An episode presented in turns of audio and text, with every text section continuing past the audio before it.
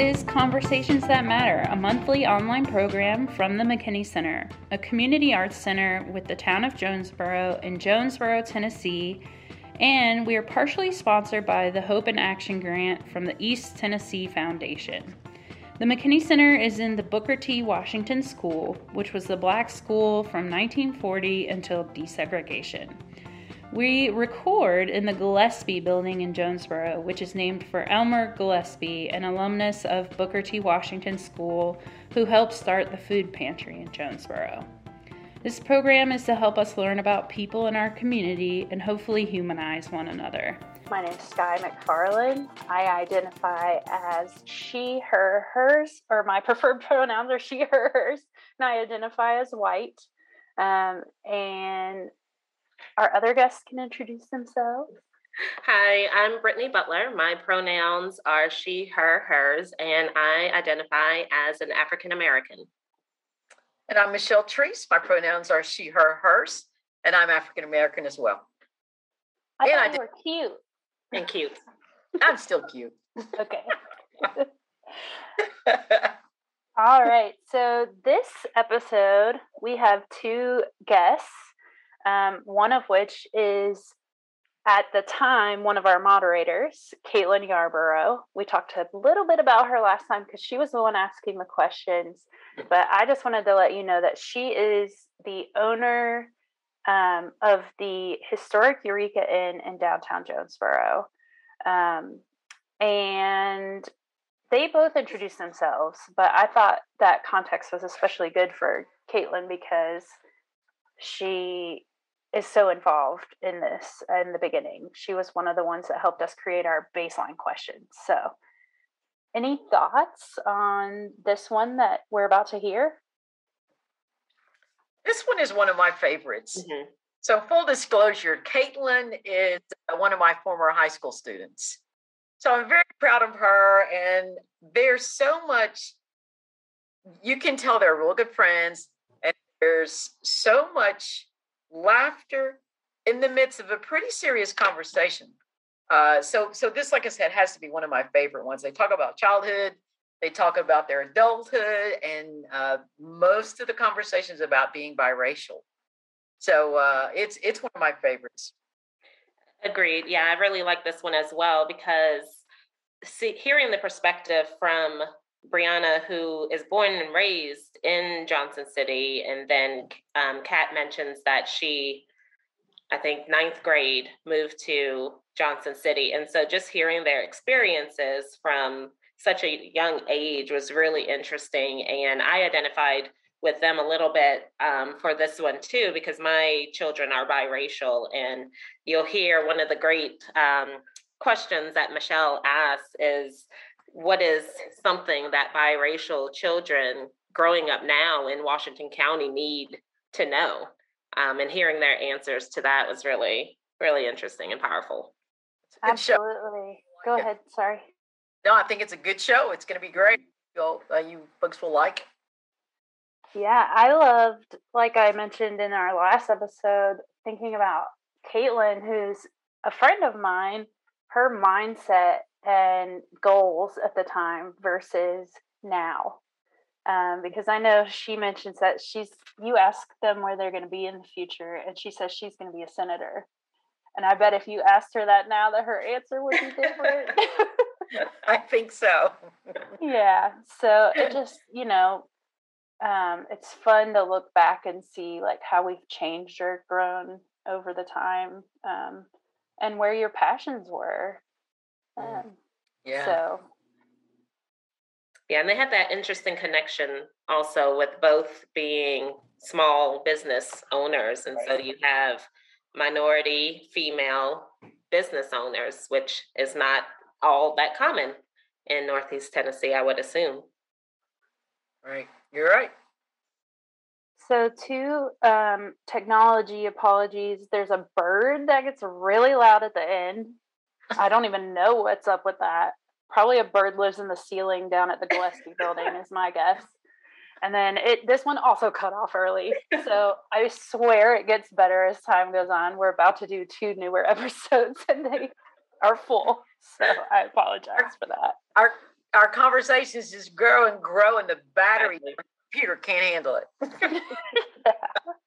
it's worth it though. Yes, you will enjoy. So we hope you enjoy listening to this one.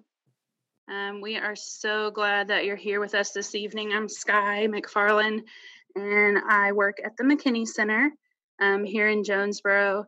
This evening, we are actually not at the McKinney Center. We're using one of our kind of satellite buildings. We're using the Elmer H. Gillespie building this evening, which is where our studio is. If you know Jules Courier, um, she teaches film classes in this room. Um, so we're excited to try this room out this evening. If you don't know who Elmer Gillespie is, um, he is actually an alumni of the Booker T. Washington School, which is what the McKinney Center used to be. Um, if anyone wants to know more about any of that information, please contact me during business hours and my email, and I'll tell you all about it. Um, but Elmer Gillespie um, worked with a lot of food pantry. He started um, the food pantry here in Jonesborough, and that's the other part of this building. So um, we're happy to honor him with this building, and we're excited to be um, using this space this evening. When I hop off of here, the person who's going to be sitting at this computer is Michelle Treece, and her and Katelyn Yarbrough are the ones that are moderating this series. This is our second in the series. Um, we're so glad that you're here. So, last time we met, Michelle Treece was actually in the conversation, and this evening, Katelyn Yarbrough is in the conversation. So, tonight we'll be hearing from Katelyn Yarbrough, excuse me, and Breanna Williamson. Um, and when I hop off of here, I'm going to let Michelle throw it over to them and they, they can tell you a little bit more about themselves. Hey, folks, welcome to Conversations That Matter. Um, we've got two women here with us today, Breanna and Breanna and Katelyn. I think am I not muted? I'm good. You're good. Okay, Breanna and Katelyn. And so these folks actually know each other. So I think what I want to do is start with how do you guys know each other? We when'd you move here? Ninth grade. Okay, so we met in ninth grade at Science Hill. Uh, 18 years ago. Oh God, I know, right? Yeah, we're old. Yeah, so, yeah. So that's how we met, just at school. I don't even remember why. Uh, we were in the same English class. Okay. Allison Seeley's English class. Right. That's great. That's great. So, Breanna, tell us about yourself. I am from Johnson City. I am born and raised here. I went to Science Hill. I went to ETSU for four years. I cheered at Science Hill and I cheered at ETSU for a year. Um, then in 2010, I moved to Rhode Island and pursued a career in hairdressing. And then I lived there for four years. I met my husband there. And then I moved to Nashville for two years before moving back here in 2000 and I think August 2016. Okay. And then Kate, let's tell us a little bit about yourself. I think we know you, but give us something we don't know. Oh. um, Well, I'm Katelyn Yarbrough. I am the owner and innkeeper at the historic Eureka Inn. I live to serve. At least it feels that way to me. I cannot say no to a volunteer opportunity. Um, I'm the chairwoman of New Generation Freedom Fighters. Um, I went to Science Hill. I was born in High Point, North Carolina, grew up in Savannah, Georgia, moved here. I actually missed the first day of ninth grade at a new school, moving here, of course. That's my life. um, but uh, went to Science Hill, actually with my husband, who's two years older than me, but we didn't know each other at the time, thankfully. and um, yeah, I went to UTC for a half Oh yeah, we went, semester. we went there together. Yeah, you left after one semester. One semester. Um, but I went to UTC. I was going for pre-dental chemistry. I was going for physical therapy. Didn't do that. Nope. Um, I got my first job. I have two younger brothers, so I my nickname was Miriam growing up, and so I've always taken care of them. wasn't allowed to have a job. Got a job at Mellow Mushroom in Chattanooga. Stopped going to class. I fell in love with the hospitality industry climbed the ladder rapidly, and then got snatched back home by my mom because it wasn't going to class. Uh, and then jumped into the hospitality industry here in the Tri Cities and have been, I think I'm was one of the youngest general managers at 23 um, of the battery. I was a front of house manager at Lakeview Marker 2 Marina and Grill, um, corporate front of house trainer for Texas Roadhouse, all those things. And now I am in a realm of hospitality I enjoy. It's not babysitting drunk people anymore. I'm now taking care of people and being an ambassador for Jonesborough. Fabulous. Something you don't know. That's a lot, isn't it? so one thing that I, I understand between the two of you is that both of you own small businesses, or I should say small and medium sized businesses. Oh, it's yes. small these small days. Business. 2020 okay. made it small again. there we go. Breanna, tell us a little bit about your your business. Um, I own a hair salon. I so I went to hairdressing school in Rhode Island, and then my first job was actually in Boston at a hairdressing school, and I went into I was there for a little while. Then I went into a salon in Providence because the commute from Boston to Providence isn't ideal. And then um, I worked in pretty high end salons, and then I moved when we moved back. We went to Nashville. I worked in a, another high end salon, and then when we moved back here, I worked in the salon here for a little while, and then um, if you knew me, it wouldn't be surprising that I work for myself. But I just I had kids, and I think I have a skill level that is good enough to work for myself, and I wanted the freedom to make my own schedule, and so that is how I got to owning my own salon. And what is your salon? It's just Breanna Williamson hair. Okay. It's just me by myself. Where's that located? We actually bought a house here that had a separate building. And so we made that into my salon. Great. Um, Katelyn, we know where you are. Mm-hmm. So, so both of you are Black women, small business owners in Washington County. Mm-hmm. Tell me more. How was that? Um, to be honest, I think a reason I left the salon I was at, it wasn't the reason, but it was beginning to be the undercurrent of why I left. It was because, honestly, because they were Trump supporters. And it was very uncomfortable. I remember the text when you left. Mm-hmm. Do we want to know that text? No, well, we are not. we, we are going to have receipts and invoices for you this evening. um, How about for you, Katelyn? I like uh, so I was the general manager at the Battery in Johnson City that was owned by three white men, um, one of two of whom are still good friends today, and one you can ask me off camera and I'll let you know. But um, it was very difficult to be a young woman in general, regardless of race, um, trying to run a business with three males that had different ideas for what that business would be for them playground whatever. Um, so someone put their one of the owners ended up putting their hands on me after i'd worked about a 20 hour day on a new year's eve evening. It was a restaurant and nightclub and so i was there literally decorating and then managing and then bartending and doing and managing and doing all these things. Um, and so i ended up leaving and uh, my brothers my younger brothers worked for me. I called my mom in the middle of the night and was just like we are all out. We have left the building. Um, yeah. And so uh, Blake and I traveled for a while, and we're not retired. we had a little little bit of money and traveled, had fun, and realized we needed to get jobs. Um, so he actually started working for the the past innkeeper at the inn, and I was the sponsorship and advertisement coordinator at the JRT. It was based on commission, um, and then the past innkeeper started kind of a rumor that things were going to close. And so they started, the owners, Powers That Be, started looking for new management, new innkeepers. And word got around town of my hospitality experience. And then my husband Blake actually worked at the Carnegie um, at their front desk for quite a while and uh, really enjoyed it. He actually should have gone to Johnson and Wales. He had that opportunity, but back when he graduated in 2004, male chefs weren't that popular and he wanted to go to UT and party with his friends. So now I like to joke he's come full circle and so he's doing food.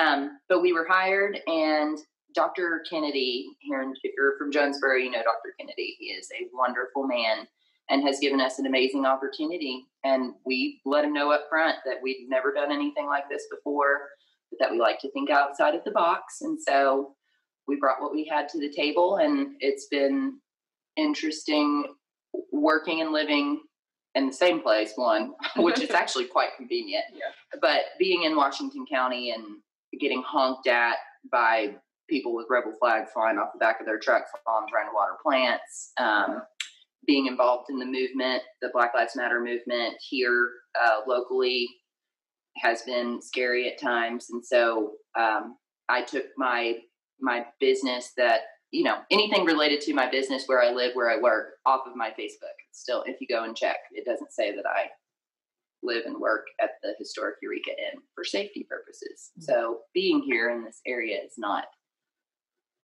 the absolute ideal thing but i'm not leaving what's some of the challenges being a, a small business owner what are some of the challenges you see just to go into work every day or to to maintain your business?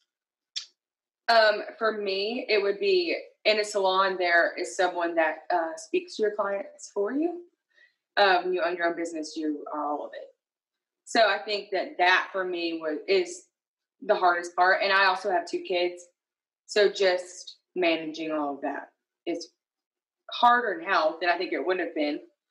But um, that's probably the hardest part for me is really running every aspect of it and being on top of that and not forgetting things and letting things slip through the cracks. And how long have you had your business, Breanna? Almost three years. Retweet the exact same thing. We do all of our marketing. Blake does the Blake and I do the cooking. He's the mastermind of the cooking.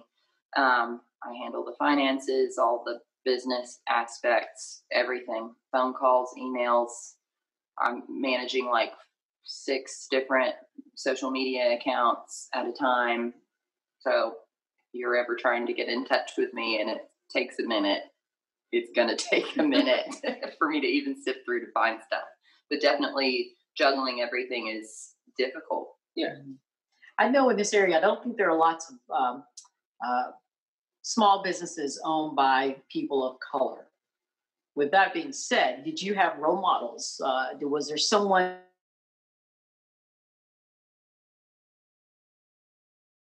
who can I talk to that looks like me? Did that cross your mind? Did you need that? No. no. You're going to do it. It's got to get done. Yes. Yeah. Um, growing up as a kid, did you frequent a lot of businesses that were owned by Black people or people of color? No. Well, you were here, right? I was here. She was in. I grew up in Savannah. Um, my dad is black. My mom is white. Um, so my dad's side of the family weren't the nicest about us being biracial. I've been told a couple times to go back to my white mom, um, things like that. So that's the interesting part about being biracial is it comes from both ends. Yeah, we're catching it from every angle and trying to keep our head up. Um, but it, being in Savannah, I, I still caught it from black and white people just hatred or malice, whatever.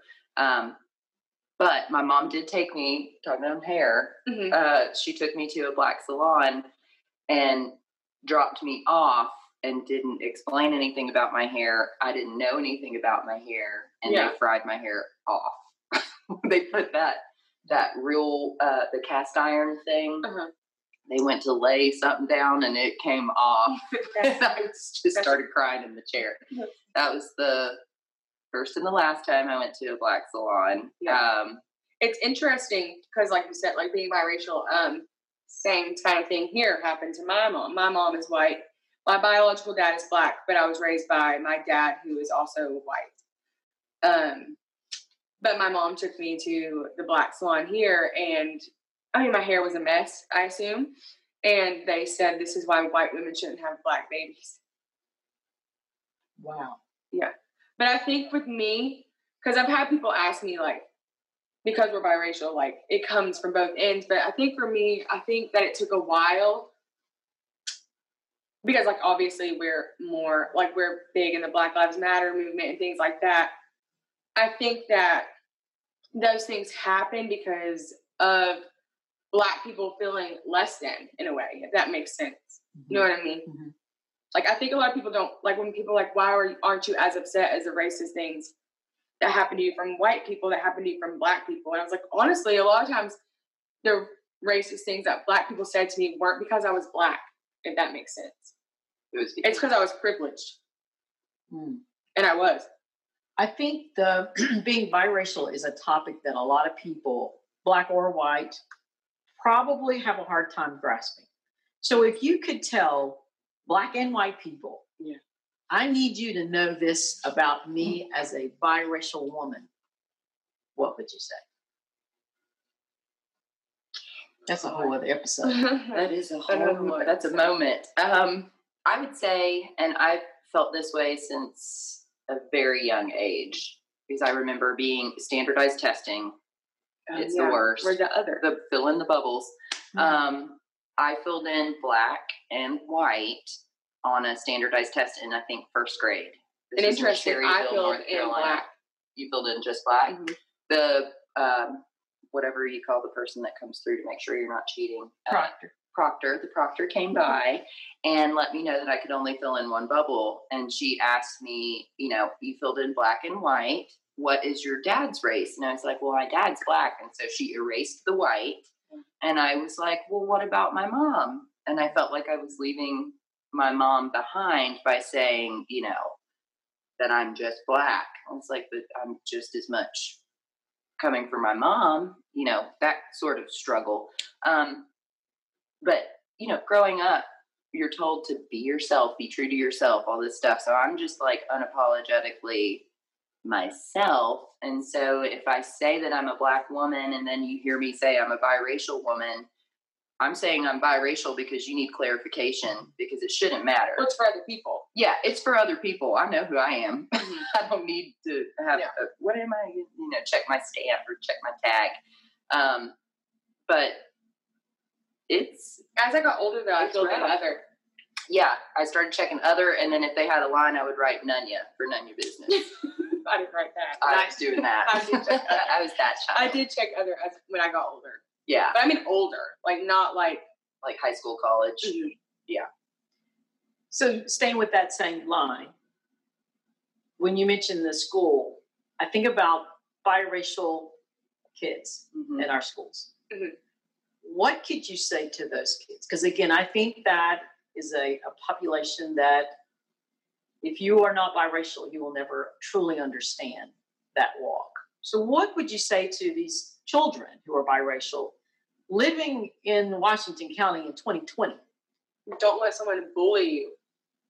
I mean, that happened to me. It, it's interesting because when you're young, you don't, I don't know, being young and being raised here, and my parents were both white. I don't think I grasped what racism really was until it until I knew, which that also occurred. But there were mild things that happened, especially in school. I mean, I got um, suspended from the cheerleading squad in the ninth grade. I think it was ninth grade. Yeah. Um, and it was literally for talking in class, and also not like t- it was in chorus class, and not like talking in class while we were singing. Talking in class while we were doing our paperwork that everybody like grouped off into pairs and did the paperwork with their friends. And it's then I never correlated it to race. I mean, my mom mentioned something uh, eventually. But when it first happened, I never correlated it to race. I just thought that I don't I don't even know what I thought. And then as I got older, well, really honestly, like when all the stuff erupted this year, is that I was like, maybe it was because I was black. You know what I mean? Because like, what else was it? Back then, we said it was because I was a cheerleader, but it was interesting because I had a best friend who was white that kind of like got drugged through it with me, but I don't know. I'm I spoke up for myself, and honestly, like I got suspended for a game. Then we got in trouble again a second time, and I kept my mouth shut. And we got in trouble again, and I quit. And then you didn't smile anyway. No, I didn't. she wouldn't. I didn't smile at ETSU either.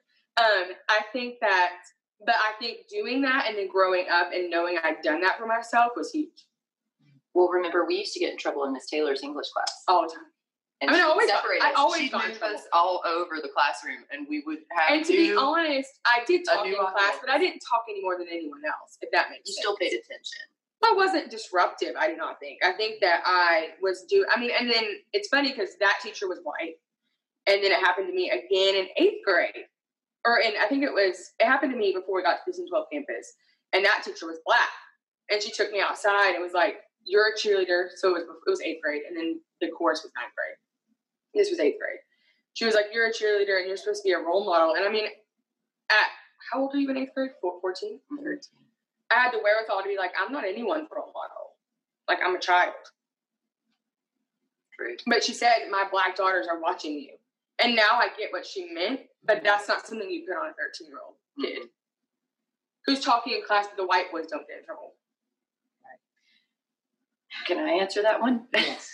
I would say the same thing of don't let yourself be bullied, but also don't feel pressure to hang out with a certain certain race because someone says so. So Well, and, you, and people will say stuff to you always. yeah, when On I came to Science Hill, mm. ninth grade, first of all, I was expecting to go to a whole, almost said it, a whole high school of ninth grade through 12th grade. That's how it was in Georgia. Yeah. Yeah, That- and I got up here and was like, Lord, I'm gonna start a new high school. Missing the first day of school. It was eight nine campus, so it was just like middle school again. One more round. Um, but the lunchroom was segregated. I bet, I, would, I bet it still is. I would, It I would might bet be. it still is. Um, but I remember coming through the line, and luckily my parents reached out ahead of time and got me connected with the soccer team, sent a video, stuff like that. So I was going to soccer practice my first day of school, met some seniors on the soccer team that came and found me after I met with the counselor, figured out my schedule. They showed me around the school.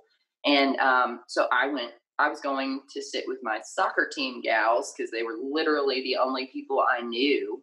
And I remember being stopped. It was Quentin, Mhm. little Quentin, uh, little black boy, came up to me after I got my lunch and was just like, "Why are you going to sit with those white people?" And I was like, uh, first of all, I'm biracial. Second, they're the soccer team, and I'm on the soccer team." And he was like, "Oh, I'm so sorry. I didn't realize that you were both." Mhm. And then he went on about his business, and he was cool in any other exchange, but I was just like, It was segregated the whole time. I did not realize that I was not allowed to go and sit with the the white people, or that I needed to go and sit with the black people. And uh, the day we moved here, my dad got out of the U-Haul and looked at the realtor because they he and my mom came separately and found the house and everything. But he got here, got out of the U-Haul, and my dad's a jokester, and he was just like, "Where are all the black people at?" And she just kind of nervously laughed, and he was serious, like, "But really, where are all the black people?" Yeah. And it was it's been that way for a minute until recently. I mean, I think it's always been segregated here. I think it's politely segregated, but it's segregated all the same. Mhm. I think that our city is, I think that Science Hill's lunchroom is an example of Johnson City. I don't know about Jonesborough, but I think that that is very much still a huge issue here. I have to say, as a retired teacher, I know exactly what you're talking about. I was at Science Hill High School. I saw that the hallways. Mm-hmm. I, mm-hmm. I saw the cafeteria and and the gym. And I remember you can tell me both of you what do they call the area where the black students sat? Do you remember that? No, No. the black hole. Do you remember? people call Oh my gosh, yeah. I remember hearing that. Yeah, that was what it was called. I again, I'm not there anymore. I'm sure there is still some of that, but um, interesting. It's very, very I interesting exactly where that conversation. But I think like with us, why we stepped up now, because I think we can identify that we were. It was a privilege that your parents did that for you with soccer team. You know what I mean? Yeah, yeah. So that's what we're trying to advocate more now. Because I think back then we didn't. We didn't know. We were kids though. Now my dad tried to make it a requirement that I had like four or five black girlfriends, and I was like, But honestly, I they think were not. I understand where he came from. I, I get it now. I totally do. And so Antula McKinney, is she on Is she here? on here? Just a Auntie moment. McKinney. uh, I'm just going to read some of the chat just because you just mentioned that. She Oh, says, I don't, uh, let me find it. cry. I know, right? Uh, there's a lot of Science Hill High School 06, Kristen Balal, a year. That's my mom. Joshua, Josh Smith, everyone, facts. That's my brother. Very talented young lady. Uh, Josh against facts, facts. He keeps repeating. and then Attila Love, speak it, speak on it, ladies. Oh, Um, let's see, Britt. Britt Butler. Okay, there's a different standard, Mm-hmm. and then She's the um, reason I joined the junior league. She was the the president of the junior league when I went Okay. to the meet and greet thing. And then let's see, she made another comment. Hey, just now, Attila. So, so folks are listening. Good. Um, well, Tila was one of my very good close friends. And we did slumber parties. Miranda Cranbill Porterfield lived up the street. And I always felt like my dad was being kind of unfair, like you have to have. And I was like, who's going out and seeking out specific friends? I just vibed with the people I vibed with. And Well, you were on a soccer team and I was a cheerleader, and that's kind of where you end up. You end and I was friends with that you were everyone though. So I was a I was a click jumper, not a click jumper, but I had friends in every little aspect and every nook and cranny, and I was on Scholar Bowl and chemistry club and mm-hmm. Lord and played sports, and so I was like everywhere and had people I could call on if I needed to, I guess. And even eh, you know, and then friends with you guys, which y'all were like the not the mean girls. Don't even. Uh, you weren't. but what did I? I drew a cartoon. It was the flock, and I labeled y'all as some sheep. The flock's still together though. The flock is still flying. Yeah, the flock Sure is still together. but I did. I was very, um, I thought, honest with what it was. Yeah, I think with me, I wasn't the academic uh, performer that Katelyn was. So with me, I was in a lot of classes with a lot of the black kids at Science Hill. So that helped with me. I think like because I mean, my family was white, so I had like no exposure to the black community, and so I think being in classes with, I mean, in eighth grade, it was almost all black girls, and so I think that that helped more than I knew it was helping. If that makes Mhm. sense. And for who I, am as an adult now. if you could give advice to and um, to parents of biracial children fitting into or white parents that adopt black kids. that too, needed to. exactly, exactly. You have to seek it out. And I think what's sad here is that you still have to seek it out. Seek out fellowship, culture, Mhm. explanations of things. in the black community here. Yeah, it's true. I mean, I'll have to seek it out. Luckily, I have a very, I mean, the flock that I- she's referring to, Mm-hmm. um, we're very diverse. My husband is white. My best friend's husband is Mexican. My other best friend's husband is black. I have a best friend who predominantly dates black men. And I have another best friend that's open to whomever. So I think that my group of friends is really convenient. But I think, like, for me, I'm trying to find an avenue for my little girl to be around more black children. And so it's crazy that I still have to try to find that avenue in Johnson City, if that makes sense. And I think that goes back to being segregated. And any resources I come across, I bought books for your children. Mm-hmm. They couldn't even read. I went to Umoja Festival, and It's still a point you have to make here yeah, because there isn't like a place you can go and see everyone together, in my opinion. it's true. I was at the festival. I was visiting you, Sky. Besides the festival, like it, Well, it's but even segregated then, again. It's yeah, still like people don't be show up for the festival, so it's crickets. Yeah, and it's not like Blue Plum where the world shows up and it's a good I think that that's like the there needs that is the bridge that needs to be built to bridge the gap Mhm. here. Yeah. Uh, a question uh, is on here that says, "Has either of you experienced racism from your parents?" And I think you touched on that a little bit earlier. Before Donald Trump, no. After, yes. Can you elaborate? I might get murdered for it, but I know my mom's watching. I'm Maybe. trying to Maybe don't get yourself in trouble. I like to say, but good Just- trouble.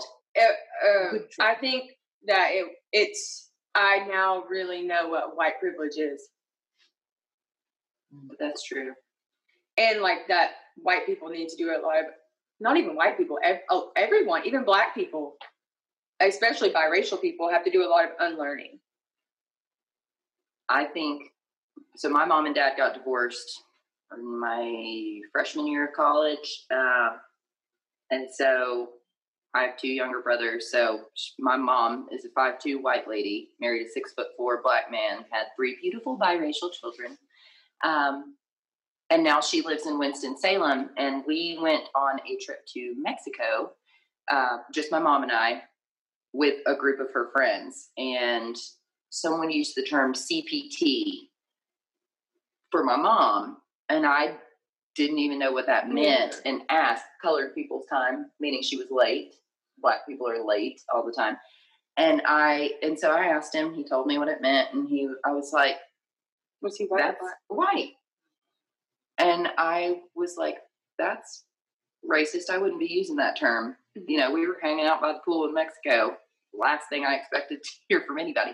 Um, and so my mom wasn't there at all, but he let me know that she used that term all the time. Blah blah blah. Mom, oh, I don't know if you did. It was her boss's husband, technically friend and boss.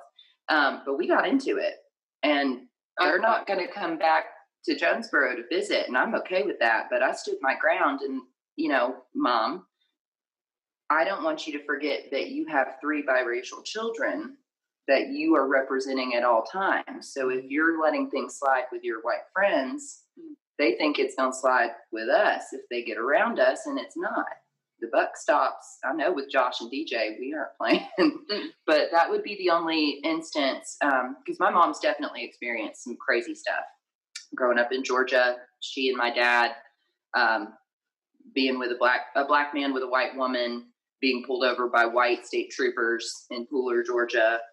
Him being arrested, had to call the NAACP.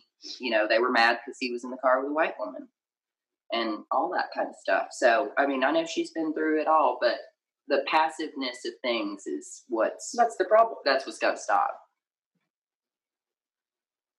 Wow.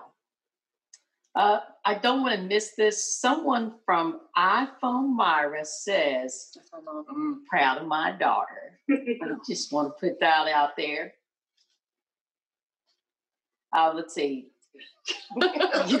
Because I've called it the wrath of Myra before. so, other comments, right quick the research has proven the need for a diverse, inclusive, equitable educational system. Uh, this issue is present across the country. I'm very proud of both ladies to stand up.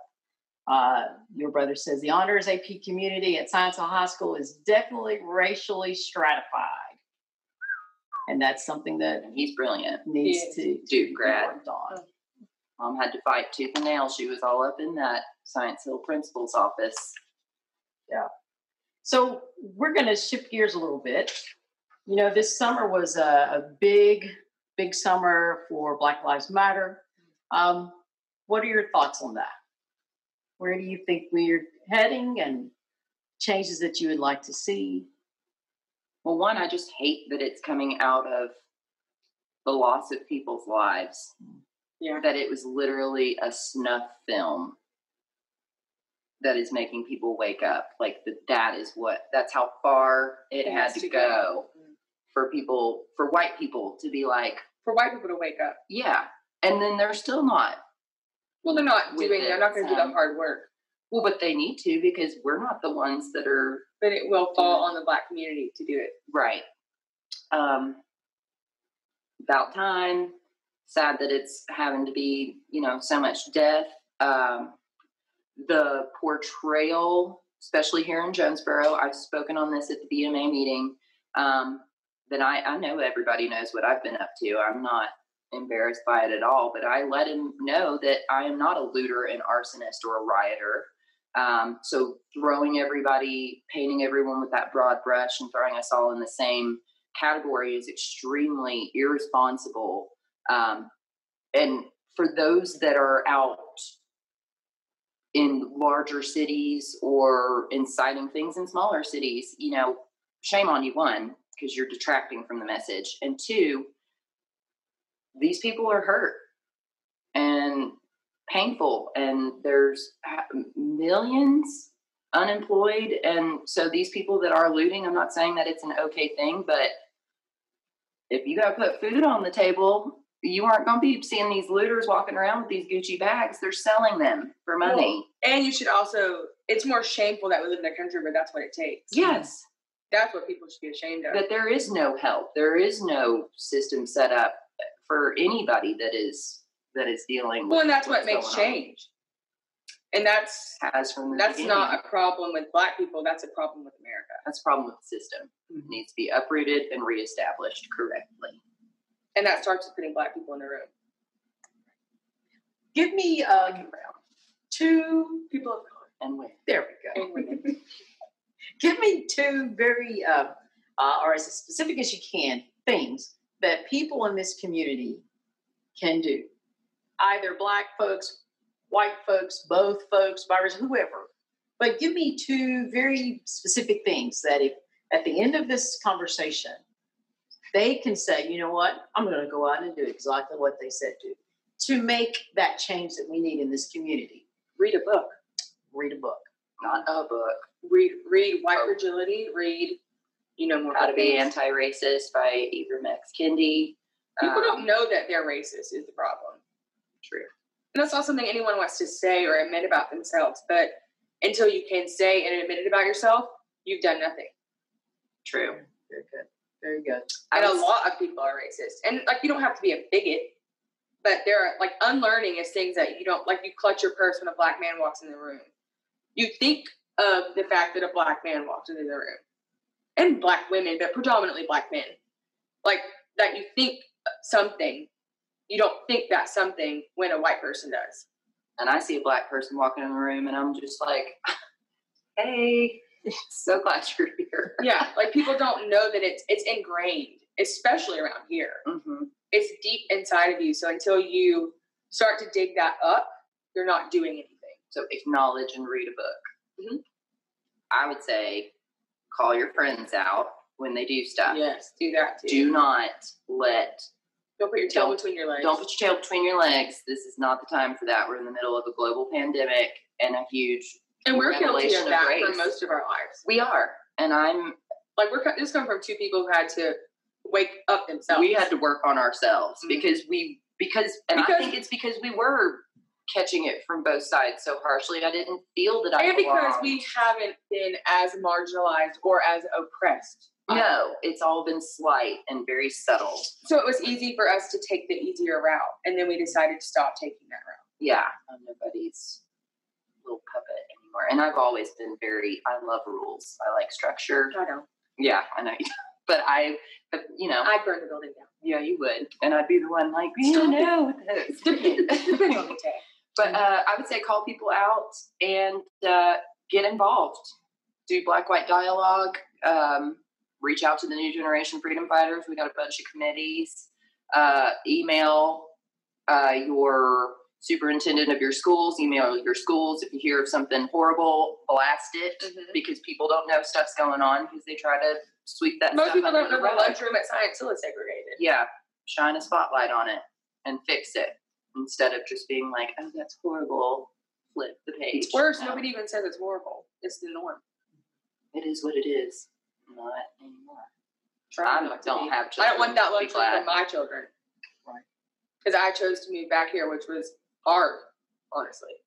Well, and what's crazy is there are lots of biracial children and lots of interracial relationships in the Tri Cities, mm-hmm. and it's still super racist. Yes, that's what's wild. But it's polite racist, which is worse. I'd rather just polite. Too nice a word. That's true. Under what's it, what's the word? Faux. A lot of color blindness. Faux. Um, a lot of color blindness. Fake. Yeah.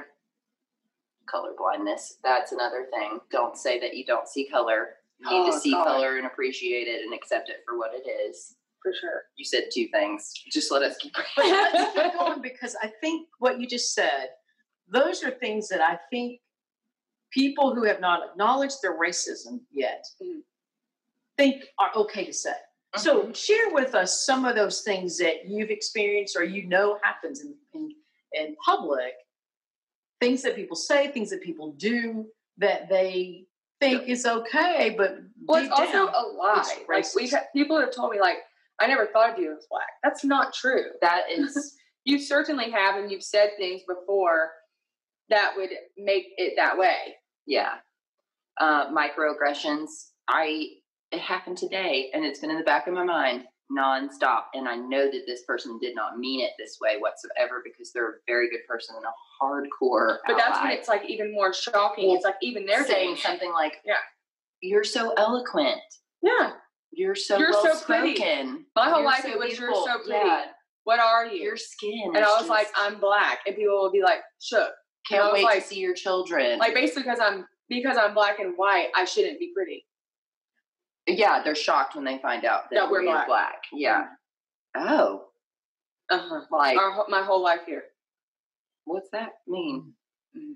Well, you must have some Native American, which I do, Indian. but that does happen a lot too. yeah, we there's lots, a lot. lots of slights that you don't realize. So telling somebody that they're Don't ask people what they are. That is so rude. Yeah, yeah, and just say you did a great job. That was awesome. Don't tell me that I speak well because my parents are well now they're both at well were at one Well, them saying you speak well is them saying that because you're That a black person, I assumed you would be ghetto. yeah that I Or and all this Yeah. yeah.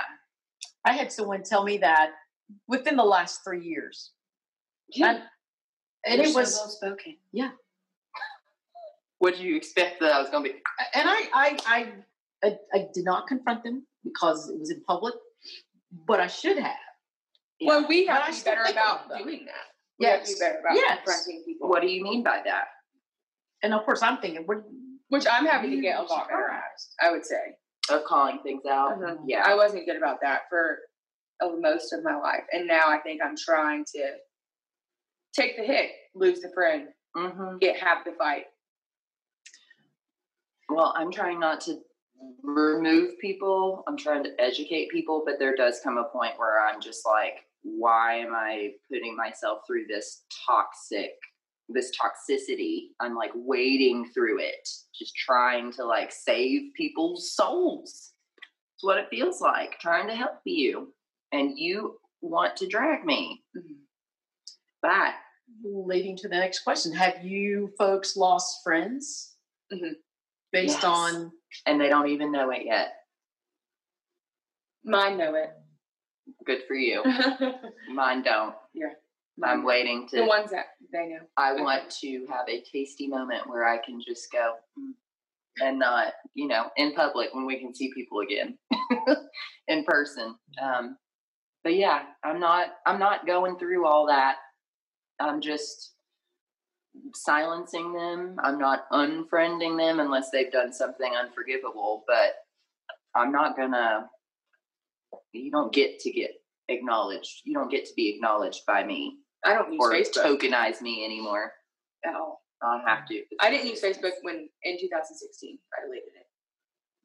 Yeah, you did, and I had to come by and tell you all the news. That was annoying. I was like, "Girl, you need to watch the news. Crazy things are happening. You have to know these things in case you need to pack up and run."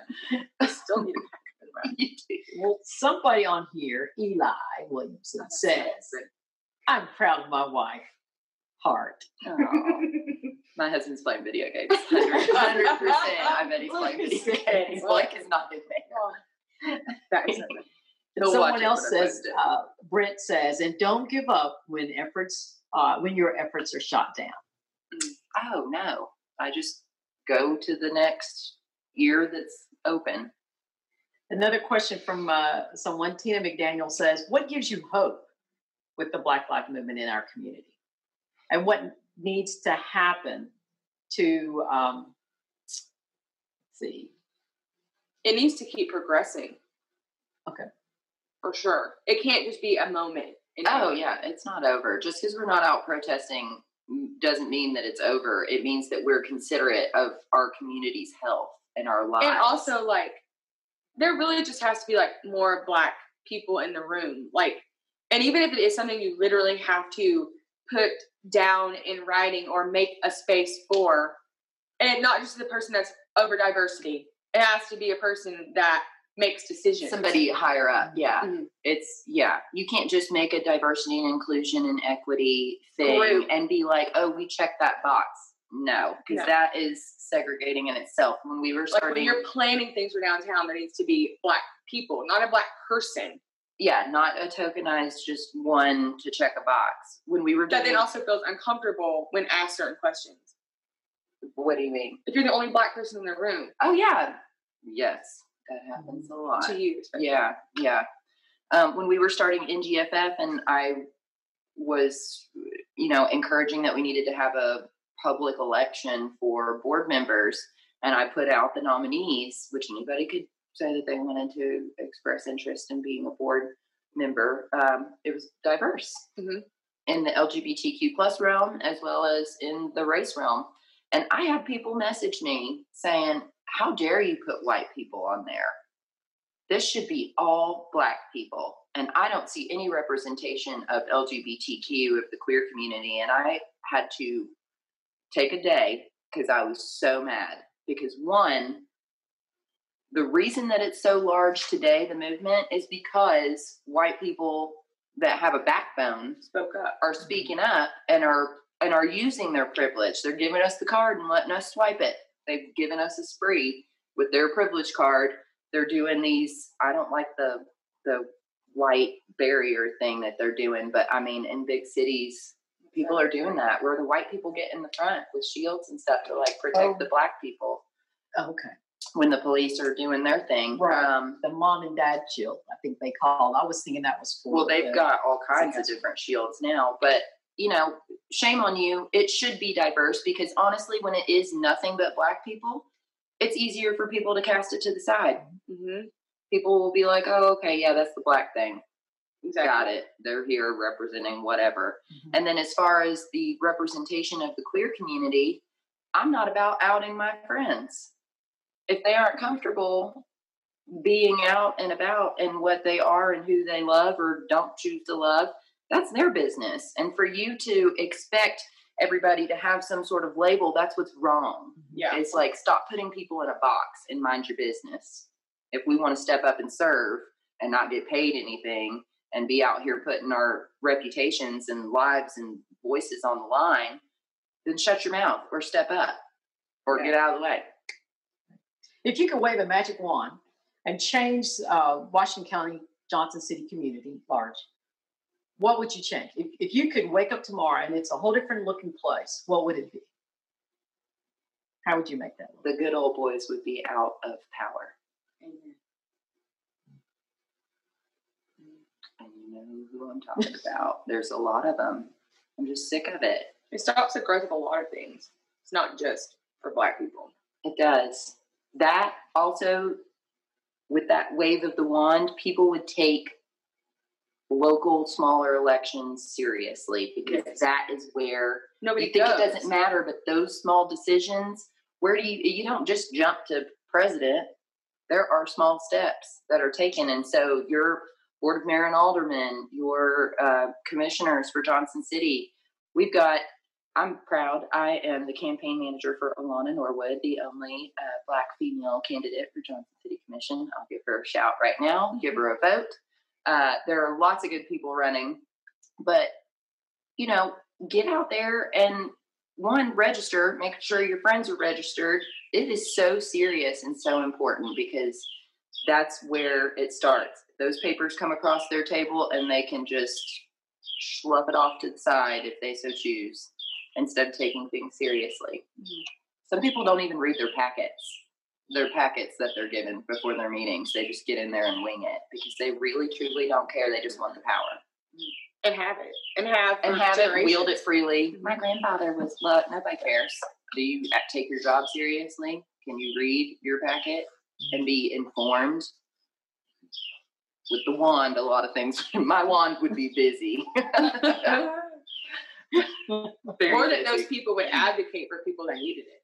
Yeah, they don't. Or yeah, that would be that honestly a better wand movement is to make them care to advocate, mm-hmm. but they don't need to be in the power still too. Just or they need to share it. I need to be aware of sharing it and want to share it. That's what I don't get. Where do you see yourself as a small business owner, um, Washington County, Johnson City in general, uh, where do you see that in 10 years? It'll be 2030. And let's figure out how old you'd be and then go from there.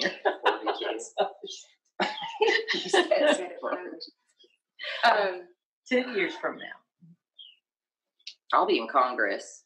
My and business. My husband will be running the business. I um my business will hopefully be very different. Hopefully it'll be a nonprofit or um um I don't want I don't like saying the word underprivileged or underserved Lower communities. But for black, especially little girls in this area to go and get their hair done for free.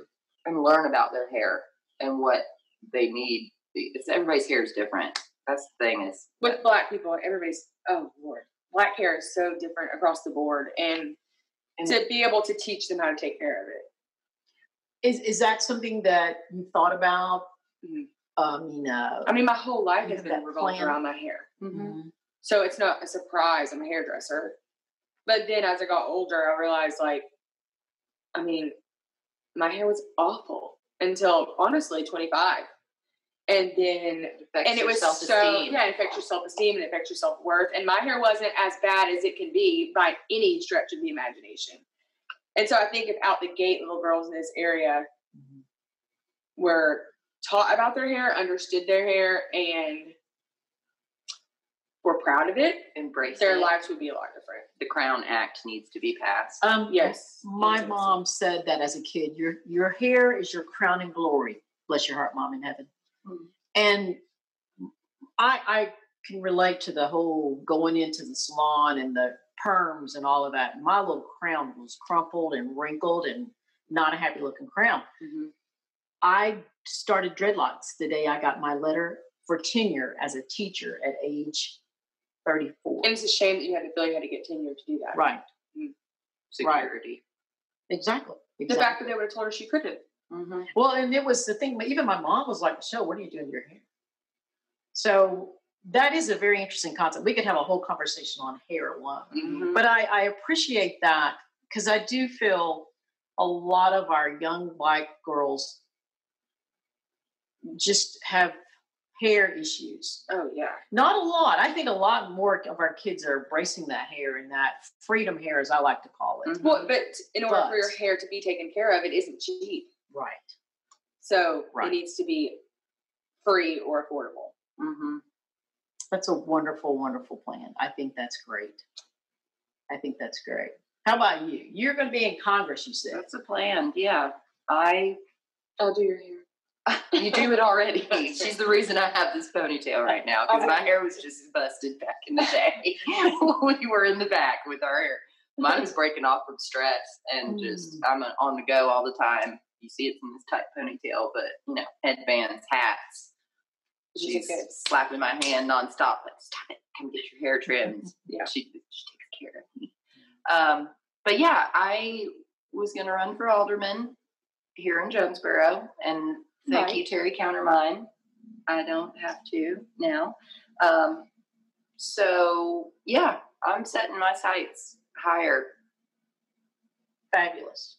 I'm gonna continue working diligently and hard with the new generation freedom fighters and getting that into nonprofit status. Um, serving the junior league, started a diversity and inclusion task force. Um, that needs some attention. If Britt, I know you're watching, we're gonna have to work hard for that because that's one of those box check things for mm-hmm. the junior league. So we need to make it count. Not box. Make it count. Mm-hmm. Um, McKinney Center's Diversity and Inclusion and Equity Soon group. Um, we're working really hard, um, just continuing the collaborative efforts. Uh, that is the goal right now, at least with the people I'm working with in the Black community, is to bring us all together and make sure that when we do throw a punch, not a fight punch, a theoretical punch, when we throw a punch, it's got everybody's effort behind it, not just these little one offs mm-hmm. that just, you know, well, they're well, we shot or shot. We tried. No, we all need to take a step together and then to make change, not go back. Yeah, exactly. there is no going backward. You all, they let us out. we have freed ourselves, and so there is no putting us back in our in our place. Yeah, we did. we did. You know, and and I think um, I think they need to hear that. Mm-hmm and I will sure share what I know. Um, so we're look, looking at about five more minutes, maybe four minutes left. If you could give me one comment to the Black women in Washington County, if you could say, "Ladies, I need you too," what would you? What? What? Uh, Let yourself be seen. Perfect. Walk with your head high. Be proud. Wear wear whatever it is that I love to be colorful and wild, and I don't care. I, I can feel the necks breaking trying to look, and I don't lock eyes. I've stopped making eye contact with people. We're all a big wave. I'm so used to people not waving back I'm done waving. If you know me, I will acknowledge you. Better call my name because I'm not looking for you. I'm looking straight ahead, eyes on the prize, and walking with a purpose. And I'm feeling very free by that. It feels good. Great. Let's see if we have any more last comments. Um, oh, let's see. Uh, someone wants to help with Alana's Please. campaign. it is Your brother is, is spelling. He must have like a, uh fancy hand. Track F A C T S. Yes, it's Josh. He's in Baltimore. He's a teacher right now. I'm worried about Let's see. Love you. Okay. Um, Teresa Hammonds from McKinney Center. Museums, historic sites, art galleries, and community centers play a huge role in education. They provide cultural experiences and programs. What topics would you like to see uh, such organizations cover, talk about, and do programming on? Uh, the the ETSU Slocumb Galleries, we're partnering with them. Uh, they're doing the Black Diaspora, but the Black community, um, the African Black community before slavery. Can we please talk about the kings and the queens and the the communities and the villages that were built and the Eve gene and all of these wonderful, awesome things that come from Black people that we don't know because they won't put it in the history books. Put that in the museum, put that on a, an exhibit and travel that around because people need to learn about that because we're taught from the beginning that it's we're an oppressed people and we weren't. And I think getting down in like the dirtiness of the slavery stuff. Like it's a very Stop being so glossy over it. yeah, like let people know like when people ask me things about when people ask me stupid questions about black issues, like black people can't even trace their lineage back. Mm-hmm. Yeah, my maiden name is Smith. Yeah. So it's like why And I don't want to do a DNA test. but it's like you just like people don't really get how bad it really was. I don't think around here. Yeah. I mean, some people don't even know that black people were stolen. I've had people say things like that to me. Yeah. Like, why would black people want to come here? They didn't. You're right. That's where I think my own little thing on that is that, uh, and and Because we're not told that. we're not school. taught that, and I've learned so much within the last two years that it brings me to tears Oh yeah. to know that in my age I did not know that. Mhm. I did not know that. So those are those are all wonderful points. the International Civil Rights Museum in Greensboro, North Carolina. Blake and I are going to visit my mom in Winston Salem um, this next week, and I we are so excited to go back. That's where I got my Maxine Waters shirt. It says "Don't test the waters." um, get me another shirt when I go, but um, they don't shy away from The truth. the truth. So we hope you enjoyed the podcast. We want to thank our guests, Katelyn and Breanna, and please listen in for our next episode. And you can download this podcast anywhere you listen to podcasts. Yeah, and this is coming to you from the McKinney Center. And the McKinney Center is an arts center in downtown Jonesborough, Tennessee. Um, so if you want to learn more about us and what we do, you can check out mckinneycenter.com. And we hope you'll join us for our next episode. And thank you, Brittany and Michelle. Thank you. Thank Have you. a good one. Bye, folks. Bye. Bye.